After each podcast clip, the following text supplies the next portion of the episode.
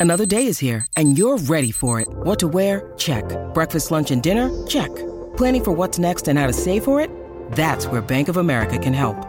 For your financial to-dos, Bank of America has experts ready to help get you closer to your goals. Get started at one of our local financial centers or 24-7 in our mobile banking app. Find a location near you at bankofamerica.com slash talk to us. What would you like the power to do? Mobile banking requires downloading the app and is only available for select devices. Message and data rates may apply. Bank of America and a member FDIC. Tech Sideline is presented by First Bank and Trust Company. They offer free checking with industry leading mobile banking. Who you choose to bank with can make all the difference. Visit firstbank.com to learn more. What's going on, Hokie Nation? Virginia Tech hosts Pittsburgh on Saturday evening inside Lane Stadium. How do the Hokies match up against a struggling Panthers squad? Find out next. It's episode 315 of the Tech Sideline podcast, and it starts right now.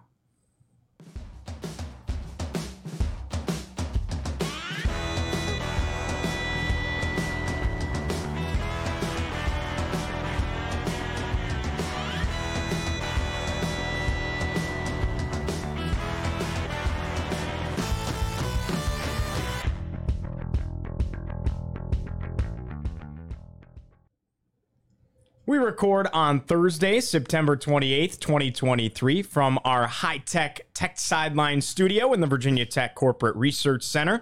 If you're watching on YouTube, make sure to like and subscribe to our channel, and please share the podcast with a friend. As always, let's introduce our football crew, the same crew as always Chris Coleman to my right, Andy Bitter across the way, David Cunningham in the fourth chair, and Jack Brizendine is producing behind the scenes. I'm your host, Giovanni Heater and we thank you once again for joining us on your Thursday as we get you set for Virginia Tech and Pittsburgh coming up on Saturday night. As always, Tech Sideline is presented by First Bank and Trust Company. Check out their new Checking with Perks account that comes with cell phone protection, roadside assistance, fuel savings, deals and discounts, and so much more. Visit firstbank.com to learn more about this great new account for students. First, we go to Andy across the way. Now, Andy, you had some media availability throughout the week, and instead of going person by person, I just kind of wanted to throw it out there at you. Anything that stuck out? Seems like the Hokies getting a little bit healthier, maybe. A little bit. We we'll see. Uh, yeah, Nasir Peoples being out there this week, I think is big. Uh, he was in the blue limited contact jersey, so that that's not a great sign for Saturday that he's not fully cleared yet. But he hasn't been out there the last three weeks since getting hurt. I think against that ODU game, maybe re-aggravated something the following week. Not sure exactly uh, when he went down there, but he has not been available. And you look at their safety situation. Jalen Jones wasn't out there the other day. He's been filling in for Peoples uh, since he's been out. Mose Phillips is banged up a little bit, a little bit limited to practice. Jalen Stroman has been dinged up this year. They just can't get healthy at that spot. And uh, Peoples has played so much football. He's been such a veteran leader in that group. If they could get him back, that would be huge. But uh, hasn't been cleared yet, so we'll see about Saturday. They've been playing Mansoor Delane a little bit at safety in practice for that contingency. Uh, they actually had they went seven on seven yesterday, and they had Mansoor Delane and Derrick Canteen as the two safeties on the field. So uh, they're clearly preparing for a situation where if those guys can't go, but if, if Peoples could get back, I think that would be huge. What do you think, Chris? What it, it, the addition of Nasir Peoples? How big can that be for Virginia That would be Tech? big. I, I thought uh, he played. You know, he's a sixth-year senior. I thought in the time he was in the game for for ODU, he was playing well. And ideally, you'd like to see what this defense can do with both of their starting safeties in the lineup. I think we saw that for all of 19 plays. Uh, the That's first right. game of the season. Because Stroman got the the The- the targeting. targeting. Right. Right. So that was- it's that quick. Wow. Yep. It was that quick. So. I would love to uh, love to be able to uh, see that at some point this season. I expect I suspect we'll see it at some point. We just don't know when. I doubt it'll be this week. Um, I you know there are obviously a lot. There are other issues on the team. Linebacker play is a huge problem. Um, there were issues at defensive tackle and defensive end uh, against Marshall. But uh, if you can fix one of the positions, then you know maybe you fix one quarter of your problems. Maybe we'll see. I mean, it seems like it is an all eleven thing Yeah. on that defensive side. Another thing, you know, Jayden McDonald got a little bit more run in practice. He moved ahead of Will Johnson on the depth chart. Uh, the the session we saw yesterday in seven on seven, they had Jaden Keller at Mike and Jayden McDonald at Will. Uh, so you know, all the linebackers played pretty poorly. against Marshall. I think they're searching for an answer there. They actually put in McDonald and George Ballance, the third stringers. I, I feel like out of frustration in the second half against Marshall when nothing was really going right. Uh, I think McDonald of those two has a chance to get on the field a little bit more, uh, see a few more reps this week. All right, well, we bring you our preview for the Pitt Panthers. How about this? Series tied all time, 11 wins, 11 losses for Virginia Tech, split right down the middle between the Hokies and the Panthers. Uh, Pittsburgh, though, dominating as of late. They've won the last three. They've also won four of the last five against the Hokies. Anything that you guys remember before we get into the X's and O's and some numbers here, just about these two going at it? Obviously, played each other a handful in the Big East. Then once they rejoined in the ACC, this just seems like one of those teams that is always kind of a, a tough, gritty 50 50. You don't know what you're going to get kind of a game. Uh, yeah, I guess. Except, like you said, it's been four out of five. Pitt. I think, especially when Tech goes to Heinz Field recently, you know exactly what you're going to get. Acrisure Stadium. Acrisure Stadium. They Stadium. changed the name. You're right. It'll you're forever be Heinz Field to me. You're right. Same. It's like same. Twitter. I'm not going to call it X. What, what- Ex- what is that would nonsense? Never, ever. Of course not. Um, but in Lane Stadium, you know, it's it's kind of different. Um, 2019 Tech won that game 28 to nothing, pitched a shutout over Kenny Pickett's team. I remember that was you know pouring rain. That was that Bud's last home game. I think. Yes, it was. Okay. Pitched a shutout in his last. He was he honored he- against Wake. Wake Forest, they but they played pretty well defensively in Right, that game. right. Then they pitched the shutout against Correct. Pitt. And right after the game's like, "You sure you want to retire? Yeah, like, yeah, this is right, still going pretty well right now." Yeah, yeah, and then uh, gave up about 35 a game over the next. Yeah, two maybe the, games, the, so- the Virginia and Kentucky games are like, yeah, I think I think I'm ready. yeah, I it's think I'm time. ready. um, uh, let's see, 2021. It was just Tech was outmatched in the trenches. I mean, they actually played well against Kenny Pickett that day. He didn't do very much. They, they just got smoked in the in the trenches. Couldn't run the football. Um, I think it was after that game where Fuente stepped in and said, "Okay, no more of this four back stuff. We're going to go with uh, going to go with Malachi Thomas and, and Blackshear for, for the rest of the season. It was around that time that that happened. And uh, oh gosh, 2022. Yeah, let's let's not let's not remember that one. 2020 and 2022 not the greatest or 2018 2018. 2018 and 2022 Yeah. i mean the, virginia tech has made pitt look like just all americans across the, the front in some of these games that they've played uh, you know, what was it Qadree Ollison and who else that just ran wild on them in Oh, I, 2018 that dude was huge. I remember. they him. averaged like like 12 yards of play or something like that. Like it was one of the most ridiculous Will, averages Will, for a game. Will did the math somehow did the did the math got a hold of all the box stores in college football dating back to whenever. And it was the I think it was I wish he was here he could tell us but it was the like the highest yards per play ever. Thirteen point nine. 13.9 yards per play. They had was- 654 total yards and ran 47 offensive plays. right and his Monday every play was an 80 yard touchdown in, in, in his Monday thoughts, I, I think that year he did for that game. He did some sort of math where he figured out that was the most yards per play in a game between FBS teams since like as far back as the box the box scores go that he could find. Yeah, for uh, Bill Connelly, his SP plus, Right. uh, I think it was the biggest yards per play, Power Five versus Power Five Right, okay. ever. That- Yeah. I mean, they've been going back 15 years or however Yeah. long he's been doing Pitt that. ran it. Pitt ran it for 492 yards that, That was day. that was the most absurd. I game. remember- I It was remember- almost the most absurd. Then two years ago or last year, uh, Israel Abanikanda running for 320. And it's like okay, they make, And- and he- they and he- make these Pitt running backs Well, look like uh, all Americans. The crazy thing about la- uh, last year or two year last year, yeah, last year, uh, like all of Pitt's running backs were hurt, and even a Abanikanda was like questionable for that game. They didn't know who they were going to play at running back, Right. So he was like the only one that they could play, and he just busted for for three. And then I think 2020, Kenny Pickett had a huge game. That was like sort of Kenny Pickett's breaking out. I mean, he he's he always kind of had that under the Mhm. surface, but I feel like that's sort of when he started taking off. I know he had a really huge game uh, that 2020. I forget what the final stats were. He but I- was well. He threw for over 400 yards. yeah, there we go. Yeah. So whenever He, Pitt, he was 35 for 52 for 400 yards and two touchdowns. And I feel like before that, he wasn't really like Kenny Pickett. Right. Like that was almost sort of the birth of that. I, I'd have to go back and look at the stats of when he really kind of broke out there. But it feels like every time they play Pitt, certainly up there, somebody has some sort of record-setting day. Now things are different when they're here, and uh, believe me, I'm looking at these two offenses, and I don't think anybody's going to have a record-setting day tomorrow doesn't or on, seem on like it. Saturday. But uh, you never know. Sometimes uh, you know, offenses get healthy in this game when uh, they're wearing the blue and gold.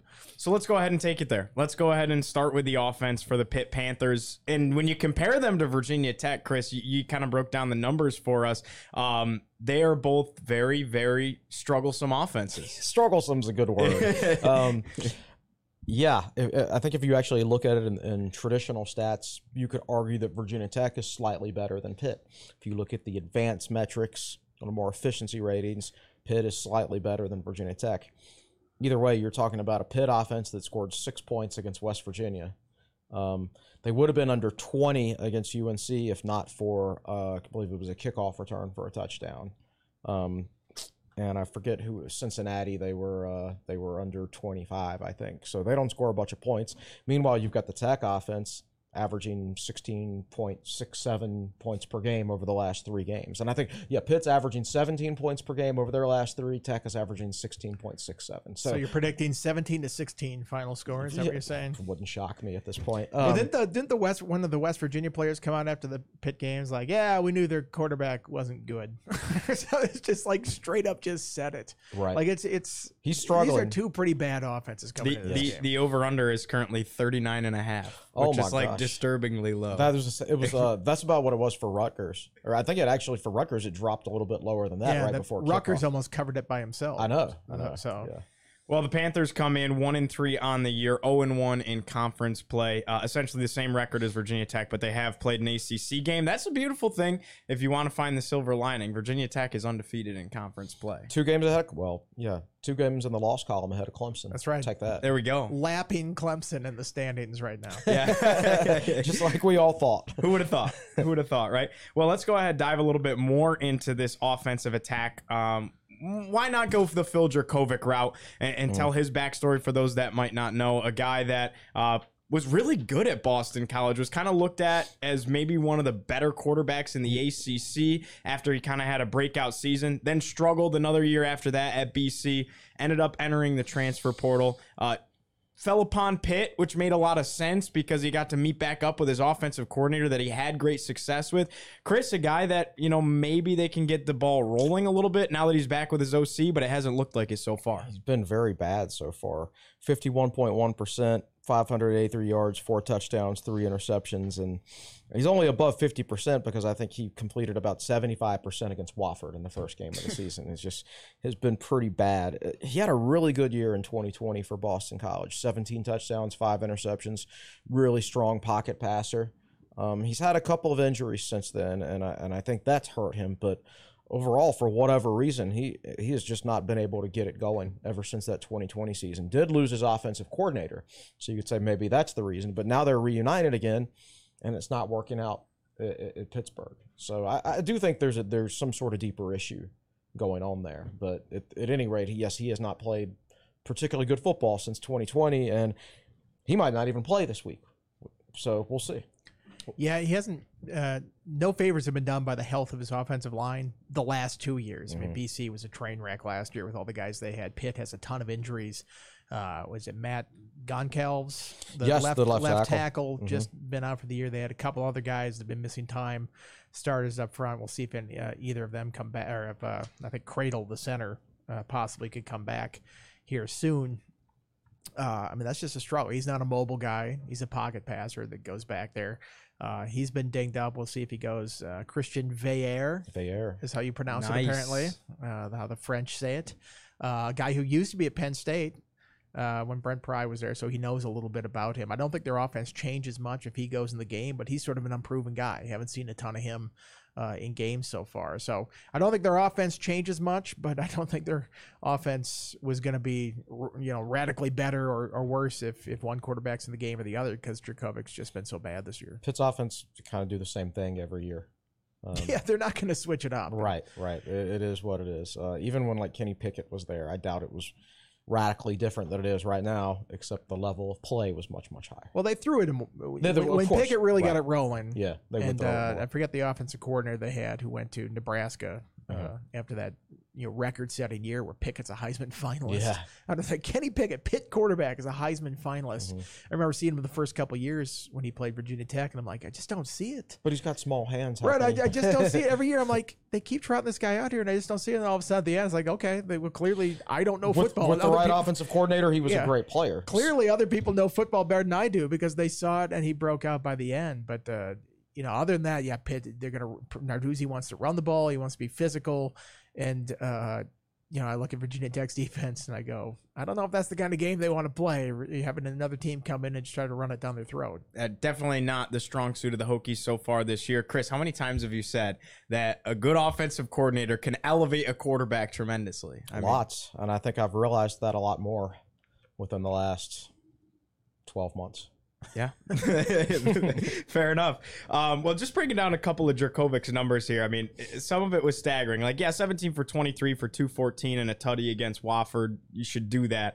Cincinnati, 10 of 32, only completing 31% of his passes for 179 yards. Did throw three touchdowns, 11 of 15. Now, he got knocked out of that UNC game, uh, but no touchdowns and three interceptions against West Virginia, going eight of 20 for 81 yards. I mean, that's just a, a really, really tough game. He's only completing 51% of his passes, four touchdowns to three picks, touchdown interception ratio. And again, we might not even see him. Um, on the other side, when you, you go ahead and talk about their their backup quarterback in uh, Christian Veilleux, he did get a little bit of time at Penn State. Uh, played like a game or two. Chris, what did you see out of him in that? Played a lot in one game against Rutgers back in 2021 when he was a freshman and did well in that game.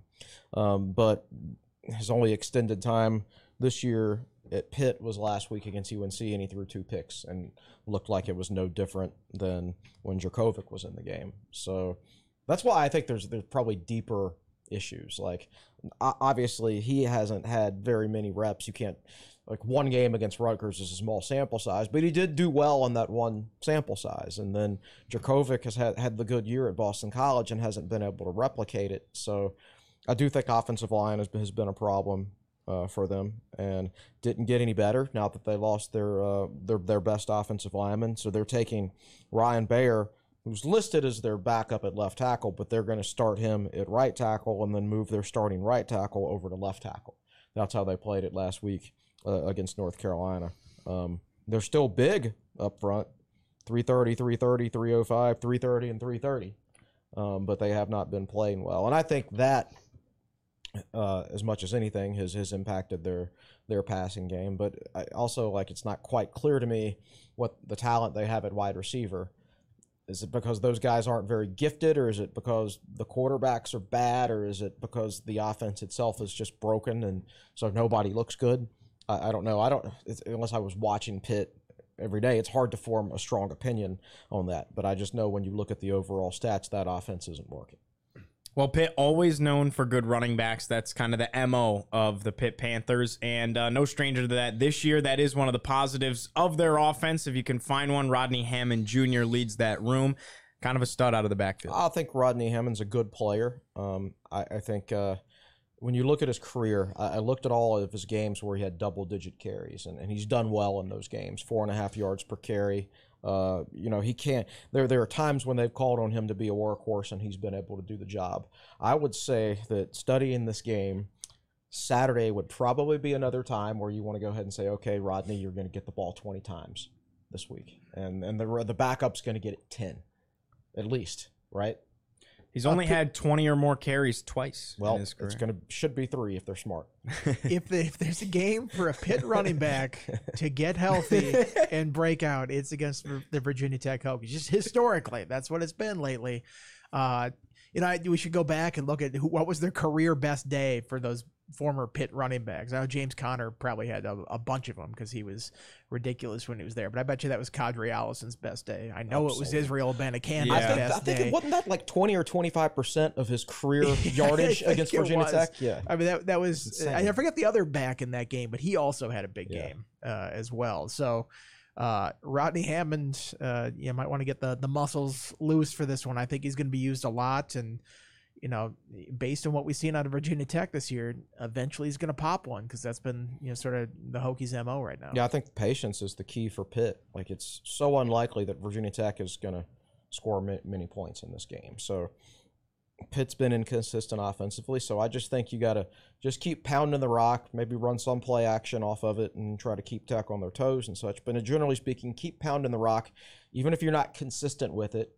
You're going to eventually bust a few, and so I think if you, if you just get patient and make sure you don't get frustrated, and you just wait for Tech to screw up, whether that's not having run fits, whether that's penalties at critical times, or, or whatever because it's like Tech doesn't have the offense to run you off the field, or and probably doesn't have the offense to even take a two score lead at any point. So just stick to your game plan, and it'll eventually fall your way if Virginia Tech continues their current trend. Well, knowing Narduzzi, that's probably what he'll do. Absolutely. because he hates throwing the ball. Even when they were throwing when they were throwing it that year with Pickett when he was doing great and he's like Heisman Trophy and you know 40 touchdown pass or whatever he had that year, he's still like, man, we're throwing the ball too much. It's like, yeah, because you're having success with it, man, and you're still complaining about this. I, th- I think you know you look at his background. He's Big Ten guy, defensive guy. I think he wants to run the football, run the football, run the football. I think Pry is kind of like that too, that he'd prefer to play that way. I don't think he has the personnel to do it, but that's just these guys' natures. Defensive guys run the football, don't put it at risk in the air, and I think they love to play that way. Yep. How do we feel about Narduzzi? It just feels like a situation you hear a name like that who's had success. I mean, took his team to an ACC championship in recent history, and you just think when you look across the sideline where Virginia Tech's at, like, man, if it gets down to the fourth quarter and these two teams are going at it and it's close, like, they might have the ability to outcoach you. What are your thoughts? I think he's a veteran, excellent defensive coach. 63 and 43 career record, I think. 41 26 in the ACC. Had plenty of success. You, you can't argue. I think he's a good pit, good fit for Pitt. And, you know, Tech fans don't like him, obviously, dating back to that 2016 game when he kept going nuts on the sideline. And he's not the calmest guy on the world on the sideline. Personally, like, I appreciate the bad guy role. Like, it's not any fun unless unless you have some villains, right? Like, uh, it's not any fun if, to watch a Batman movie if he's when he if he's just driving the Batmobile around and there's nobody, no bad guy, right? what, what's the point of even making a movie? So what's the point of even playing unless there's no villains on your schedule, right? So I think the only thing I, I could wish more is that like maybe he takes the West Virginia job or something like that. That that would really make Tech fans hate him. Although the, Well, we don't play them. exactly. Yeah. Tech they they don't play him anymore, so that that wouldn't work. Um, but I think that would be awesome if it ever if it ever. Yeah, he's came- he's yeah. a lunatic, and I love him for it. Yeah, yeah, because no he's doubt. just like insane on the sideline. He's on the officials all the time. He kind of says what on, what's on his mind at press conferences. Remember when Jordan Addison went to USC, and he's basically like, "Yeah, USC tampered." Yeah. like, like a lot of coaches out there, like they dance around and stuff. He just comes out and says it. It's- Yeah, it's I like, like- I like that. He doesn't care. He, Tech- he doesn't care. Tech fans recently have like they this is what fans do when you start losing is they start nitpicking your press conference. Oh yeah, yeah, yeah, you know, so like nobody even noticed that Justin Fuente crinkled a water bottle until he lost six games in a season. I don't know. I think people noticed it. Uh, it was But they, they didn't they didn't complain about it. It became a thing. Yes, it became a thing At that point. So now they're nitpicking every single thing Pry says. Oh, he should be more honest and blah blah blah. Well, like basically, you're describing what you want from your head coach in a press conference. You're describing Pat Narduzzi. So Tech fans want Pat Narduzzi as head coach. Yeah, and like he's just he is so one tracked with Yeah. how he goes about his team. He's like, this is what we are, and we're not going to switch it up. Like defensively, it's like we will commit everything to the run and put our, uh defenders on an island out there and beat us on 50-50 balls, and we will not switch that up whatsoever. To the point that Virginia Tech beat them one time with three 100 yard receivers because that's the only thing that they could do Mm-hmm. in that game. Just chuck it up. And, you know, Isaiah Ford, Bucky Hodges, Cam Phillips kept winning those 50 50 balls. And they, what was it, 39 36 in that game that they Have won. those guys again. I mean, just like the slightest alterations defensively, but he's like, nope, this is what we are. And you heard it Brent Pry say this week. You know, they're simple. And that's not an insult. That's just to describe how they do it. They're simple. They do what they do. They're good at it. They don't really alter what they do. I think that's just, you know, Narduzzi's persona. It's like, here it is. Beat us if you can. They know who they are, and there's something to be said for that. You mentioned uh, Justin Fuente in press conferences. Do you remember that one after a bowl game where somebody said like, "Coach, Belt sorry for your loss," and he goes, "Well, He nobody said died." Condolences or something. What it was after the Belk Bowl loss. Yeah. It was after the Belk Bowl loss. Uh, it was the Kentucky one. Yeah. And I was there, and I know fans really get on Fuente about that. The way this question was phrased. Oh, it was a it's bad like- question. he- yeah. No, he was like, Coach, I'm so sorry for your loss. Like he Yeah, said yeah. it like somebody had died. Yeah. And maybe Fuente, his response, joking about it, was a little too gleeful it's okay, nobody passed away. Uh, he, he- did the, you know, nobody passed away, and then he like laughed at himself, kind of weird. He's like, ah, he did like the, he did like the, It was the laugh It was like was the so Kawhi weird. Leonard like laugh at himself. That I think maybe put it over the top.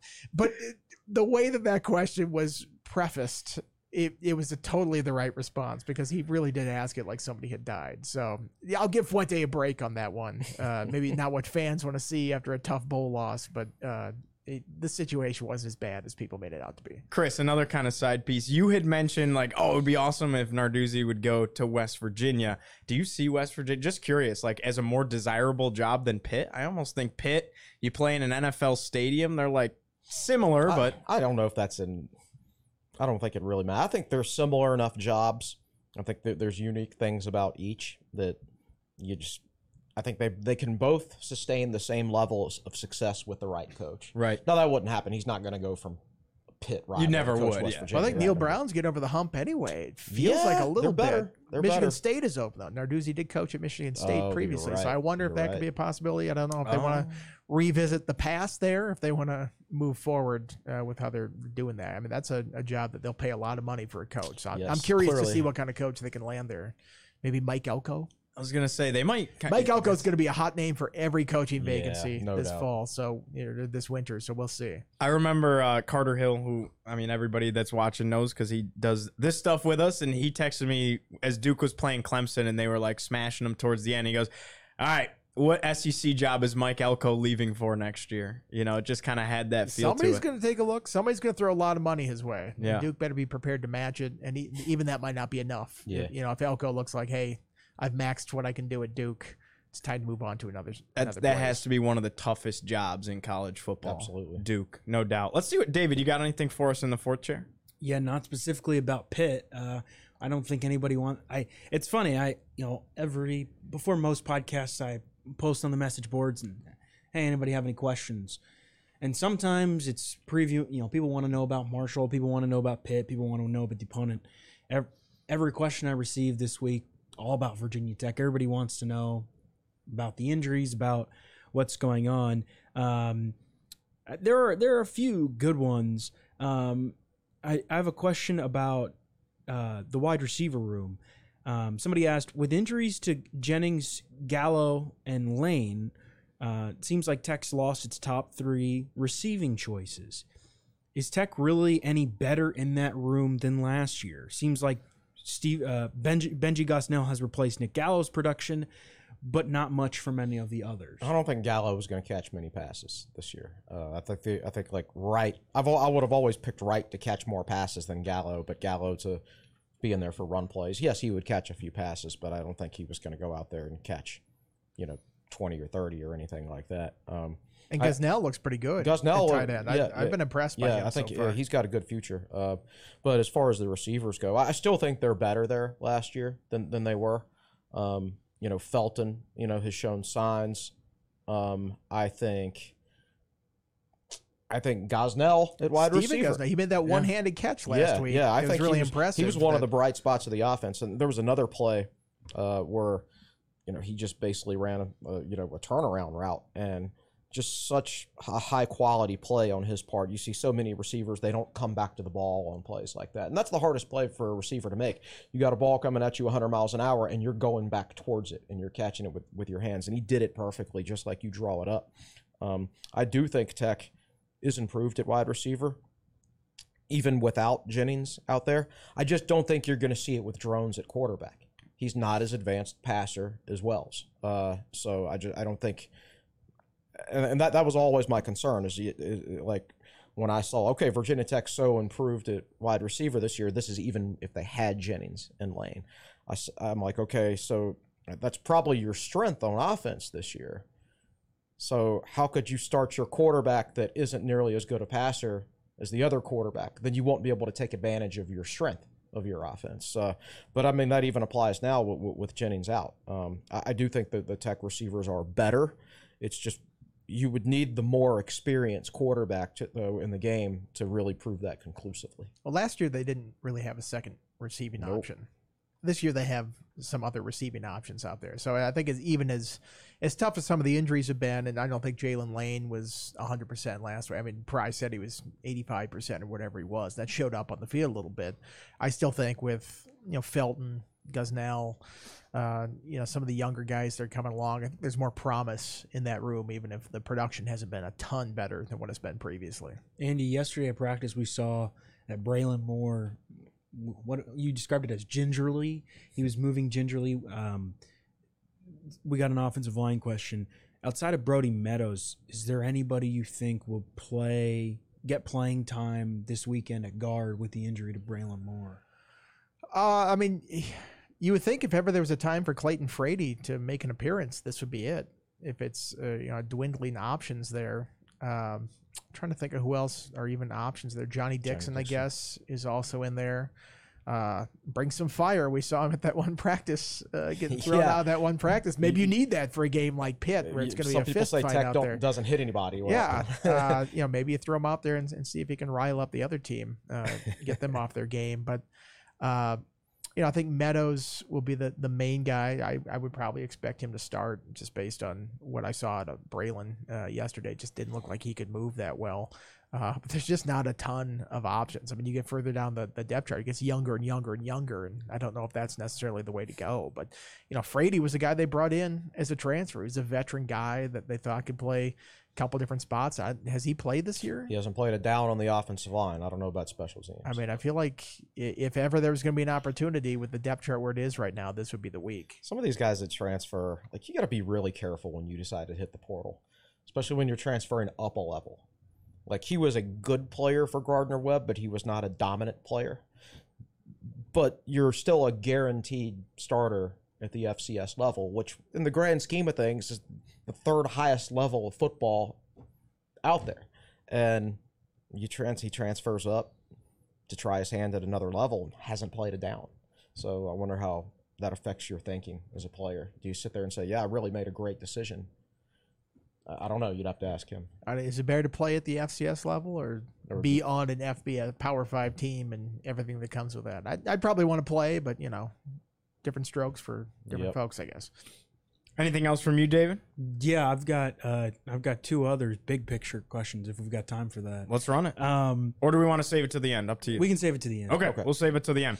Well, the Tech Sideline podcast is also brought to you by Triumph NIL. Matter of fact, we forgot to replace their hat above Andy's left shoulder uh, for a helmet. So, little plug for Triumph. Uh, a unique experience sports marketing agency specializing in building custom name, image, and likeness partnerships for student athletes. They've built out an amazing content network featuring student athletes and coaches. Visit triumphnil.com to learn more, subscribe, and support Hokies in NIL. All right, let's talk defensive side of the football, Chris. Some names to look out for. What do the Pitt Panthers offer on the defensive side? What could stifle the Hokies on Saturday? You know, historically, Pitt is known for smallish defensive tackles, but very quick defensive tackles, and Narduzzi has made a living off that. Sort of like Bud Foster uh, made a living off of it. You, you hear people talking about Tech's defensive tackles are too small. Well, I mean, Pitt's starting def- defensive tackles are 290 and 285. I mean, it's it's not that it's not that Tech's defensive tackles are too small. They just haven't played well enough. Um, I, I- think they've got a they've got a good defense across the board. Like I don't know that you could say they have a star. I think their most consistent player so far has been Donovan McMillon, who's a former four star recruit from Pennsylvania. Hokies in the mix for him. Uh, g- back in the twice, twice.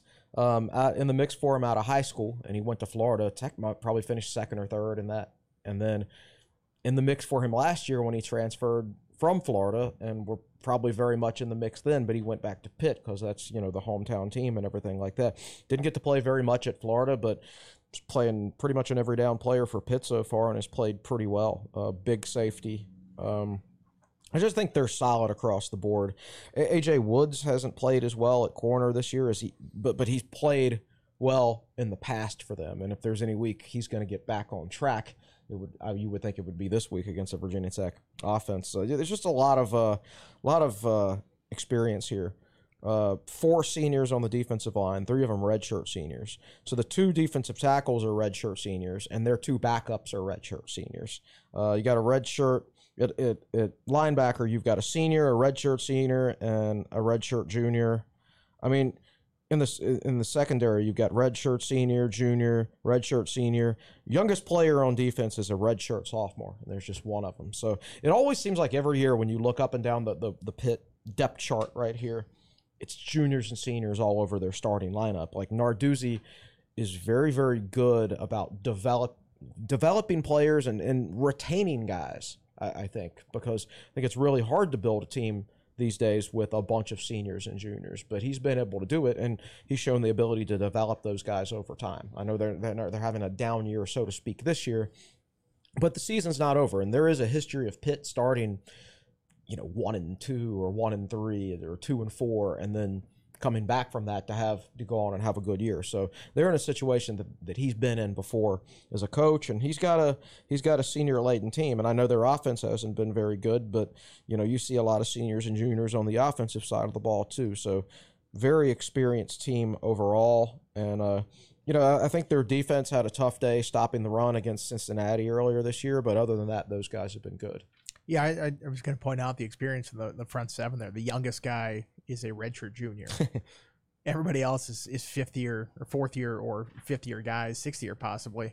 Uh, I never worry about them reloading on defensive line. Seems like every year they, they put a lot of guys. It was, was it last year's Calijah Kancey? It was, and he was Uh, an undersized defensive tackle. Yeah, and, and I mean, you look in the past, Aaron Donald, who's undersized. just like dominated the 280. NFL. When Yeah. they took him, he was like the what twelfth or thirteenth pick in the draft. I saw that. I'm like, he's going to be great for like a decade, and we're going to look back at that draft and all the people taking ahead of him and be like, "What were you thinking, taking these guys ahead?" he was you?" like 12th in the draft, and then out of high school, he's probably 1200th. right. yeah. And then they they have a history of finding guy, guys like that. They know what they're looking for defensively. They have. I mean, you know, Pitt doesn't recruit.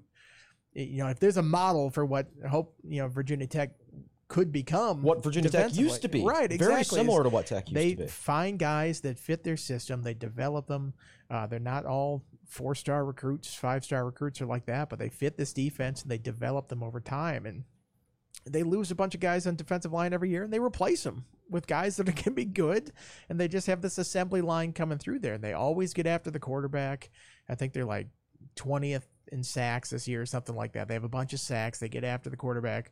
Uh, I think they're going to be tough against the run. I know they haven't been great against the run, but they're not terrible against the run this year either. So, uh, you know, you better bring your your big boy pads to this game because if you're going up against this defensive line, you know they're, they're gonna it's gonna be a black and blue game.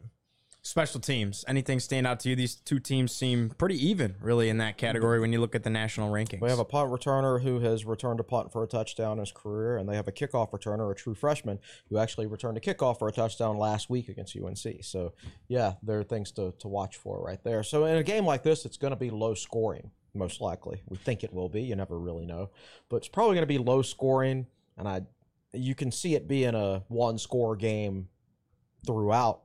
Like one big play on special teams can be the the difference between victory and defeat Oh, yeah. in a game like this. So, uh, special teams is always important, but like in a game like this, it's definitely something you want to keep an eye on. You saw that in Purdue and Fresno State. Game really wasn't even close unless Purdue had that massive kick return. Um, and that's just one game that we happened to talk about on Mass- the pod ma- earlier ma- this year. Massive kickoff return, and they also had a punt return to set up like a 17 yard touchdown drive. So they basically scored two touchdowns off special teams. And other than that, Purdue hasn't played well this year. And I'm not even going to say they played well against Virginia Tech because do you really have to?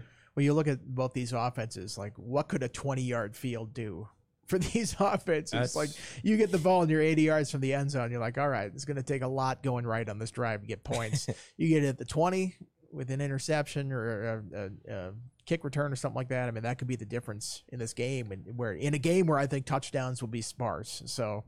Uh, special teams could be huge. The turnover thing always huge. I think those are the r- really key areas in this game. We my argument to that would be is Tech struggles in the red zone a little bit, but Still, Yeah. I'd rather be take the there. I'd rather be there. Yeah, no doubt, no doubt. You can, you can still kick a field goal. Points, right. points are points in a game like this. Take the points when you have the opportunity in this one. Absolutely. David, what you got for us in the fourth chair before we play a little uh, buy, sell, or hold? Yeah, I was gonna. I'm loo- I'm looking it up. Uh, Gio, what do you think Virginia Tech's percentage in the red zone this year is? Mm, well, you got to think the first game they left some to be desired. I think in the first game they went six for nine, right? Something around the uh, around Sounds there. about right. I'm just talking. I'm talking total red zone. Total red zone. like like field goals count. Field goals included. I'm gonna say we're like seventy-eight percent in the red zone. Seventy-five percent. All right, Twelve of sixteen. So it's really not terrible. as far as touchdowns are concerned, Virginia Tech is seven for sixteen. So just below fifty percent. Um, but f- you add in five field goals. Um, this is a group that I think if you spotted them good field position, they'd probably find a way to score. to get something out of it. The problem is, was it 16 possessions in the red zone in four games? Yeah. So That's it's And nine, half. of, and nine of them came against ODU. ODU. Well, so that's a pretty low, a low couple- number for the last pro- couple. a couple of those after turnovers. Right. Right. And, and a punt return. Well, and to win games against good teams, you ha- you can't settle for field goals. Like obviously you're gonna kick some field goals, but you'd like to turn the like I felt like the ODU game. There were a couple of times that you're like, ah man, like you would have liked to see him get six there because they were right there. Well, I think Um, it is interesting. Um, you know, Pry did, like Pry opted to go for it last week instead of kicking.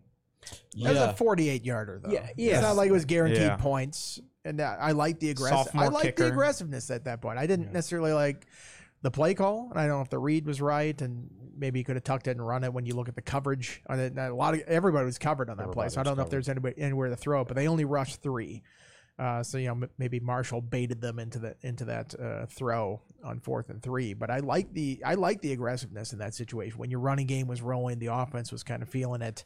Uh, if it's a 28 yard field goal, maybe I feel different about it. But 48, there's no guarantee you even get points in that situation. If you miss that, you, you give it give them the ball at midfield anyway. So Correct. And he had Uh, just seen Love miss what, a 36 yarder the, the- week yeah, before. the week. True. So you know, I like that. I, I don't really uh, you know knock him too much for that that Yeah. decision. I don't either. Um, uh, Brandon Patterson broke that play down in his article for us yesterday, and they showed blitz. So it's Yeah. like daring Tech to throw the ball, and then they backed out of it. But they did have the way their linebacker backed up. He ran immediately to where the slot receiver went, and then they had triple coverage on the receiver that the ball eventually went to. It was all. It was. It seemed like they had a pretty darn good idea of what they were about to bait Virginia Tech into. So I have no issue with, with going for it on that play. I just I have an issue with Tech's offense in general. Uh, Yeah. I don't think the strategy was wrong there. Uh, I just think they're Marshall knew what to look for and knew exactly how to defend it. I thought it was excellent defense considering you have an inexperienced quarterback there. Show like you're going to run right at him, drop Yeah. out of it, and then he kind of threw it right away. And uh, I would have liked to see him run Drones there. Fourth and three, you like a big body, but uh, He's always got the option to run. yeah, yeah. that's true. Nevertheless, uh, let's play a little buy, seller, hold. Sure. Sounds good. We we fared pretty decent last week. I mean, you guys kind of nailed it. You only had like three no's on the board and a lot of yeses as far as if you were correct in your in your picks, and almost everybody agreed for each one as well. So uh, let's see if we can keep the positive momentum going. First question: Tech scores more than twenty points. Buy, seller, hold. So Sell. I had him with 16. David? I'm selling. I'm with you guys. Tech holds Pitt to under 185 yards rushing. sell. Sell. I've got to sell. I mean, I've seen the the, the product Yeah. the first couple weeks, and I've seen the history with Pitt. That I'll sell. At this Okay. point, I got to see something before I'm actually Right, going Yeah. to exactly. happen. Yeah, yeah, yeah. Yeah, I'm selling. Selling. No okay. question. So what would be your line on that? I thought 185. I was like, maybe I could get somebody it's a good trying. line. I just, no matter what you put it at, Yeah. I've got to see them do Well- better than keeping you know keep somebody under 200 before we start talking about 185. All right, so I Right. have so I have a question. Yeah. How when when Pitt came to Blacksburg the last time uh, in 2021, how many rushing yards d- did Pitt have? Hmm. Well, Kenny didn't have the best day. 161. Abanikanda, uh, Abanikanda had a pretty good day. He only, he didn't score a touchdown, which is kind of shocking, but It was only 28. Well, he made up for it with six the next It was year, only so- 28-7. Pitt ran for 208, on the ground. Wow. So maybe you set you set the line like maybe like 210. Yeah, yeah. I w- But but that Tech defense was much better than this Tech defense. It Yeah. wasn't a great defense, but it was much better But that the Pitt and that offense. was Pitt much offense better. was better. Yeah, It's true. I'll I'm going 222. I like that. That's that's probably fair. All right, Tech gets a pick this week because Pittsburgh has thrown a lot of interceptions so far in 2023. Both their quarterbacks are responsible for p- picks. Turnovers are so random that I got a hold. on that Okay. one. I'm going to buy. Yeah, I think they had one. Yeah, Mansoor should Mansoor should have had one last week. In it to the one that you know that Fancher basically handed it off to Kelly Lawson on that one. I don't even know what he was looking at that. And then Keonta made a nice pick, but I feel like those corners are are itching for one right now. And I think Mansoor maybe regrets the one they dropped last week, even though it wouldn't have counted because of the interference. But I'll go buy. Keonta's was nice. That was a nice pick. It was nice. Um, what do you got, Dave? I'm gonna actually buy too. I think uh, like this is an area you talk about like areas Virginia Tech has improved from from the beginning of the season. Like winning the turnover battle is huge. We talk about it before the season. Like you got to do the little things right. Tech won the turnover battle last week. Fumbled it once. Could have been twice. Uh, could have had three picks instead of two. But um, I think one of the few things the defense has done right is force turnovers a little bit more. I, I think Tech gets at least one this week. So they've uh, forced five so far this year. Three against ODU. Then they didn't force any in the next two, but then Yeah. two this past week. So they've already forced five. They forced nine last season. Mm. So they're they're they're on track to force more this year. And and yeah, I mean last week was it was good that they did force two because you know in a close game that that plus one turnover margin can be the difference. It just didn't work out. The that next way step last is week. capitalizing off of those, getting yeah. points at the other end. All right. Tech is able to hold uh, Rodney Hammond Jr. to under three and a half yards per carry. sell. Whatever you put this number at, I was Okay. going to sell. Okay. So- All right. Fair Which enough. of the running game? So, Uh, no, no. Okay. David, you sold as well. yeah. All right. Uh, let's see. Tech runs the ball for 125 yards or more. 125 or more. I think they better. Like if you've got a quarterback whose strength is running, then I think you've got to have a run heavy game plan and uh, shorten the game. Not that Pitt's going to score a bunch of points, but I mean I, I think it's kind of the same pl- plan for Virginia Tech. Like like don't don't do anything to screw it up and just go out there and then see how the game breaks. Um, I'm I'm I'm gonna. I'm gonna go over, not by a lot, but I'm gonna go over. You're gonna okay. I'm you're going to sell. I don't like the, I don't like this matchup. for Okay. them. I just the I think the offensive line is going to struggle, and as a result, I don't think there's going to be a lot of room for the backs. I'm gonna hold. Oh, we got to buy, we got to sell, and a And a hold. hold. I This love is- it. This is where the the difference comes. Yeah, I Okay. think it's it's God, it's gonna be close. Like Tech ran for 184 last week, 129 at Rutgers. D- I'm I'm very interested to to see how this goes. Again, that Pitt front is good, but the only thing Tech has really been able to do consistently with Drones is run the ball. I'm interested to see how it plays out. All right, I'm looking at the weather right now. It is looking like Saturday. It's going to be partly cloudy. It's going to be a nice night as of right now in Blacksburg. Uh, I was worried. I saw rain earlier in the week for Saturday, The but weather's looks like not going to be a cleared up. factor. It's going to be a beautiful tailgating day. Awesome. Yeah. Fantastic. So my question to you guys is is so it's it, it is a sellout. Is this place actually going to be fully packed? One in three on the year, facing a one in three team. Do you think it's kind of like the corners are a little empty, or you think this place is going to be juiced? It'll be spots of empties. So you I- buy. I think. Uh, but I mean, it's will it be any different? It's hard to judge because, like, yeah, packed house for ODU, first game of the season. The Purdue game with the weather, uh, obviously pl- played a factor. Um, I mean, it'll be a very good crowd. Uh, how many of them are still there for the second half? I don't know, especially in a game that doesn't promise to be very entertaining. ACC opener, I'll buy. I, I think there's still enough. I don't know if I want to call it hope for the season, but there's still enough interest in the season right now. Uh, maybe by the next time they play at home, maybe that's a little bit different if the record continues to slide. I think the you know I think the initial crowd at the beginning of the game is going to be really good because, I mean, who knows? Maybe this is the last. Well, no, you got your Thursday night game against Syracuse, but it's still it's an opportunity for night game Enter Sandman, which is another level from day game Enter Sandman. Oh, And I- absolutely. And everybody wants to experience that, right? Now, uh, you know, I expect large sections of the student section will be downtown or back home for the second half. Is my guess, but but we'll see. Yeah, I, I'm with them. I think this, the weather, like it's still a bit warm. We're getting closer to fall weather, but like Hoodie and shorts weather. this is the opportunity for students to go to games and not have to worry about how cold it's going to be. Mm-hmm. Finally, like one one last game, you get into mid October with Wake Forest, and then you got a night game against Syracuse in late October, and it's gonna be chilly and. And you'll probably, you know, you'll probably see the crowds dwindle a little bit. So I, I think, I think people are still, especially with Pitt coming in, like this is a game Tech fans I think will be up for. Whether the team's up for it is a different conversation. The, the, the weather's always funny in Blacksburg because uh, I said the 2011 Clemson game was played on this weekend. I think it was September 30th, and uh, or maybe October 1st, but but whatever. It was so cold that weekend. It was between 35 and 40. there were s- snow flurries. The wind was blowing. At our tailgate, we actually cut off a couple of tree branches and set them on fire to stay warm. I'm dead serious. It was freezing. That was September 30th or October 1st. The same time, I've been to a Tech Miami game in Blacksburg on December 1st where it was like 72 and I wore shorts. You, you kind of never know what you're getting yourself into with uh, Blacksburg weather during football season. Awesome. All right, let's go uh, a handful more here. Tech throws the ball for 175 or more. Okay, so let me do math. If I if I picked him the over for uh, running, so uh, if I say yes, there what was it, 120 or 125 for running? We had 125 for rushing. Okay, so I would go over. So let's say barely by 130, and then you over. How, how many did Drones throw for last week?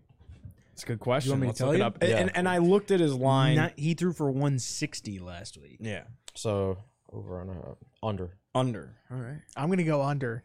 So I'm under on both. I, I don't think it's going to be a You big think it's going to I be a think it's tough go- offensive day? A- Well, Andy's projecting that a would really be- exciting game. That would be the bet, right? Like, it's a like, night what are you game. guys looking at this? Going to be a track meet between these two teams? Like, I don't see it. I, I'm going to stick with under. No, I'm, no, I'm selling. Under? Yeah, Okay. no, I- and no, no question about it. I mean, especially, I, I think you, I think this Pitt defense will bottle Tech up a little bit. I, I do think, I think the biggest key to this game, Virginia Tech offensively, is get Bayshaw Tootin involved because he's been so good. I, I think that will come sporadically in the pass game, but as we've seen, Jerome's strength is not his arm; it's his, it's his feet on the ground, being able to move. Um, I, I, I can't. He only threw for 160 at Marshall last week even with uh almost close to 100% Jaylin Lane, I can't. I just can't see it. All right. Is this a close game at half? Uh, bye. I'll buy it. Yeah, bye. Close game at the half. Okay. At the end of the game, are we looking at a one possession game? Bye. Uh, with my score prediction, I'll buy. All right. I'm also buying. It. All right. I like it. At least okay. So I don't be- think either team is good enough to blow the other one out. Well, unless there's like a plus two or three turnover margin on one side, right. some- or a big return, something like that. But you can't pr- really predict those. Things. No. Yeah. I mean, do you, there, there's a theme here. Like it's going to be close. Yeah, it's going to be a one score game. It's going to be a dumpster fire. I Yeah. get it. Yeah. All right. So fluky play is the difference. So by that I mean you're talking somebody wins by 3 or 7 or 4 or whatever it is, but the difference is like late third quarter, early fourth quarter, special teams touchdown, defensive touchdown or turnover. Like a fluky type play is the difference in this game. It's not that somebody goes out there and necessarily wins it on offense. Uh, hold. Okay, fair. I mean, I'll say hold because Yeah. you can't predict that stuff. But I mean, y- you look at some of the tiny differences in these games. They're not always a big play like that. It's a penalty. Mm. It's a, a mistake in a certain situation that Virginia Tech's been doing uh, these last couple weeks. I mean, you take away a couple of those penalties against Marshall, that could be a completely different game. So Uh, I think there are small things like that that could happen that doesn't need to be this momentous play that changes the. That's a the really good do, point. do penalties count? Yeah, let's let's throw Yeah, penalties I'm in there. Does that change your guys' answer if it's Nah, penalties? No. I mean, I'll still say hold Okay. because it's tough to I'm predict. But yeah, something, something, something. This is something dumb is going to happen. Two really bad teams. Something dumb is going to happen. Winning on the margins is not. Yeah, I it's mean, not something again, that Virginia Tech is particularly good at. No, it, it, you know, it's. I mean, it could be something as like I think I think back to like close games in Lane Stadium. Um, you know, it could be something as dumb as like a player running into a referee or somebody, you know, like into a like referee. or Late like hit out of bounds. Yeah, I mean, just where where somebody gets a 15 yard penalty or a tar or a fluke targeting penalty. Have we ever have we actually have we ever seen that before? Like the game winning touchdown is scored like on a passing play and the linebacker gets picked by the ref or something. Has that ever happened? Oh, I'm sure it has. Well, I mean for Tech. I, I, I don't know. Uh, but I think back- I'm I think- it I could think- happen. I think Yeah, it back hadn't to one of happened those yet. Carolina games a couple years ago where uh, I think it was Chamarri Conner like ran. He it was Tech was coming back off the field after like a fourth down stop, and Chamarri Conner just like absolutely decked a UNC player. And it's like like just there are th- little tiny things like what if a targeting penalty? We have not had a targeting penalty in a while. Like Oh, Since Lord. ODU. yeah, so like a targeting That's a while. That's three Three games. uh, There were like six in the game Yeah, that they there's- reviewed. uh, so- I don't. Yeah, it's, a, a- a it's random event. unpredictable. So like Dax Hollifield targeting fourth quarter Notre Dame. oh, huge, huge play in that game, right? That was- uh, and even like the year before the or twenty, yeah, 2019 when Tech played at Notre Dame, that that Jermaine Waller targeting was Yeah. was critical Again, to the outcome that's of un, that game. that's so unpredictable. right, exactly. All right, Phil Jurkovec plays in this ball game. Buy, sell, or hold. He didn't finish the last game, and he's not playing well to begin with. So you're kind of maybe tempted to try the other guy for a week, and if you're going to do that, do it in a week where Jerkovic isn't 100. percent uh, I'll hold. Okay. I'll say bye. I have to take hold out of it. That he- makes it less He fun. played last week. Uh, yeah, a lot of time in between. I think he'll give it a he'll give it a go. yeah. okay. Yeah, I think I think he'll play a little bit. I'm buying it. I, I don't know how much, but he'll play. Okay. All right. So Phil Jurkovec plays to Andy and David. Chris isn't quite sure. Uh, Pitt throws the ball for 175 or more. Again, same line as Tech. These teams really kind of mirror each other in a way on offense. Uh, I think they're going to run it so much that they might not have a chance to pass for 175 unless they hit like a huge play or something. So I'm going to sell. Sell it. I don't think they have a great passing offense. I think Tech's pass defense is pretty good. All so right. Now, I did not get the opportunity to see your guys' picks, so we'll get to that at the very, very end. Uh, this is the last buy, sell, or hold before we get to the picks. Um, this is the last sellout in 2023. Uh, like officially announced earlier in the week, hey, the game is sold out. This is the last one. I've heard they're fairly close to selling out Wake. So, really? I'm yeah. surprised I'm, not the I'm Thursday night. sell- That- that- I- that's I'm gonna sell that. homecoming. I It's think they'll. homecoming. I I'm think they'll sell. sell out Syracuse. Thursday night, I think they sell that out as well. I think I'll sell on this one. I think they have a better chance of selling out Wake than Syracuse, just because Saturdays are easier Yeah. for everybody to get to. Thursday with a lot of people that work are tougher too. But I, I think Wake homecoming. I think they'll sell that out. I guess my mind just went to last year. West Virginia was like the first to sell out, and that was the Thursday night game. that was So also that's West Virginia. That's Yeah. that's an excellent And, and point. Tech had only Yeah, lost sorry, one uh, game in the Brent Syracuse Pryor fans are. I don't know if they're exactly going to come down in droves for this one, Gio. Uh, uh, I They got like I got like unbeaten coming into 25 that heaters coming down to Good times. Blacksburg for that one. So uh, at least the heater clan will, will be out in full effect. Uh, last one for you guys. Tech wins this game, and I didn't see your predictions yet. So Sell. I picked it 23 to 17 Pitt. I took my shot last week with the upset, uh, so I got to sell on this one. I said 1916 Pitt. No. Yeah, sell. I 2017 Pitt. wow, have some faith, gentlemen. I gave him a shot last week You against know- Look know, I was like, I think fool. I think Chris. I I don't know about Andy, but I think Chris and I are on the same wavelength. Where, like, these are all winnable games. Virginia Tech has had opportunities and will have opportunities to be in just about every single game. We're not going to talk about what's happening next week in Tallahassee. That's going to be a dumpster fire. But Tech will ha- Tech has had and will have chances in every single game it plays this year. The problem is the margins are so thin, and we saw last week when the Hokies had opportunities.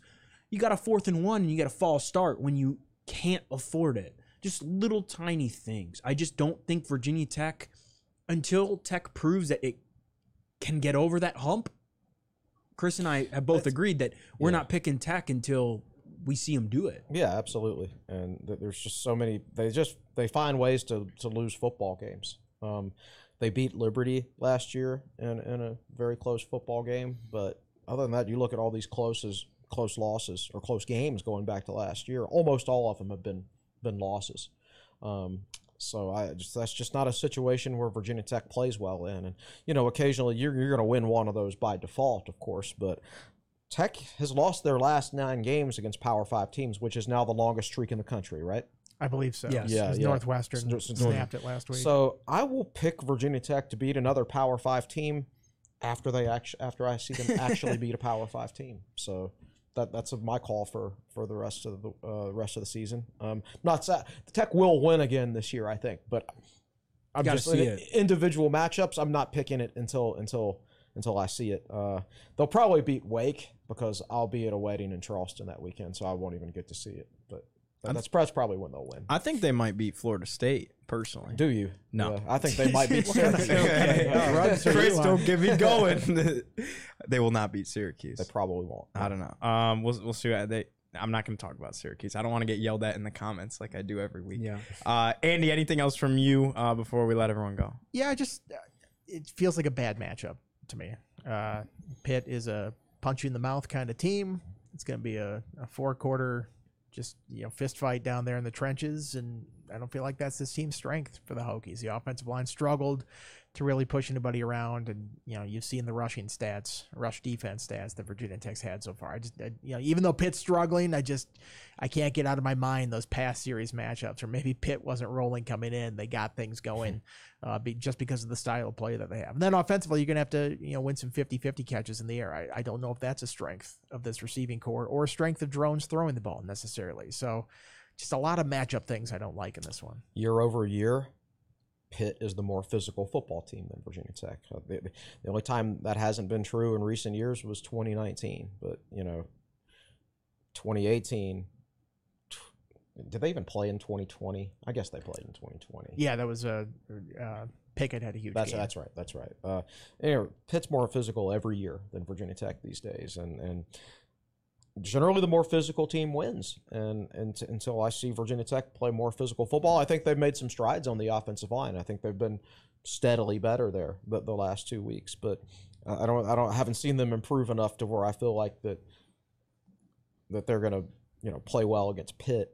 And especially when you look at the other side of the ball, I mean that defense has just got to it's got to take huge strides um, before I, I feel like this is a winnable game. I think it's it's winnable, and I picked it to be a one score game because the Pitt's Pitt's offense is so bad. But when it comes down to it, the more physical football team over four quarters is, is probably going to win, and unless there's a big turnover advantage or a big special teams advantage, um, I think that's going to be Pitt. Tucker Holloway needs to rip one this week. Sounds like. Yeah, I mean, It's been close. Yeah. Yeah. he has been. Yeah. We just had him on the spotlight this week. I, I think this is a good big picture question to end on. Um, what, da- somebody asked this on the message boards. Dave Braine, the athletic director during much of Frank Beamer's formative years, forced or at least encouraged Frank to change his staff, which in turn led to success. Does Whit Babcock seem like the type of athletic director that would simu- similarly put pressure on Brent Pry to do the same if things don't turn around by the end of the year? Well, I, I, I want to get into this a little bit, actually. This is a good question. All right, Whit has no experience in football. Tech's past two athletic directors were both former football coaches. So Dave Braine actually literally used to buy donuts and go in for Sunday morning staff meetings with the coaching staff. Carol Lee Donuts. Exactly. And you can find out a lot over breakfast with Carol Lee Donuts, right? And uh, so he was able to sit in there after games and, and identify, as a former football coach, as a guy who coached at UVA, as a guy who coached at Georgia Tech, you, you know, major programs here, he could identify that that staff wasn't good enough. And, and Jim Weaver is a, for, you know, played at Florida, I believe, and was a former football coach before he got into administration. Like he knew the things football coaches needed to succeed and things like that. And I don't think there's anybody here in the administration at Virginia Tech that is capable uh, of doing that. Um, you know, Whit never played football. He doesn't have an associate AD for football. I mean, technically, Berlin, I guess you could say, but he's only ever been under one person. Well, he's been under three people now, technically, but but uh, it- it's just you need a little more outside experience, I think, with other staffs and things like that. Um, I, I, like.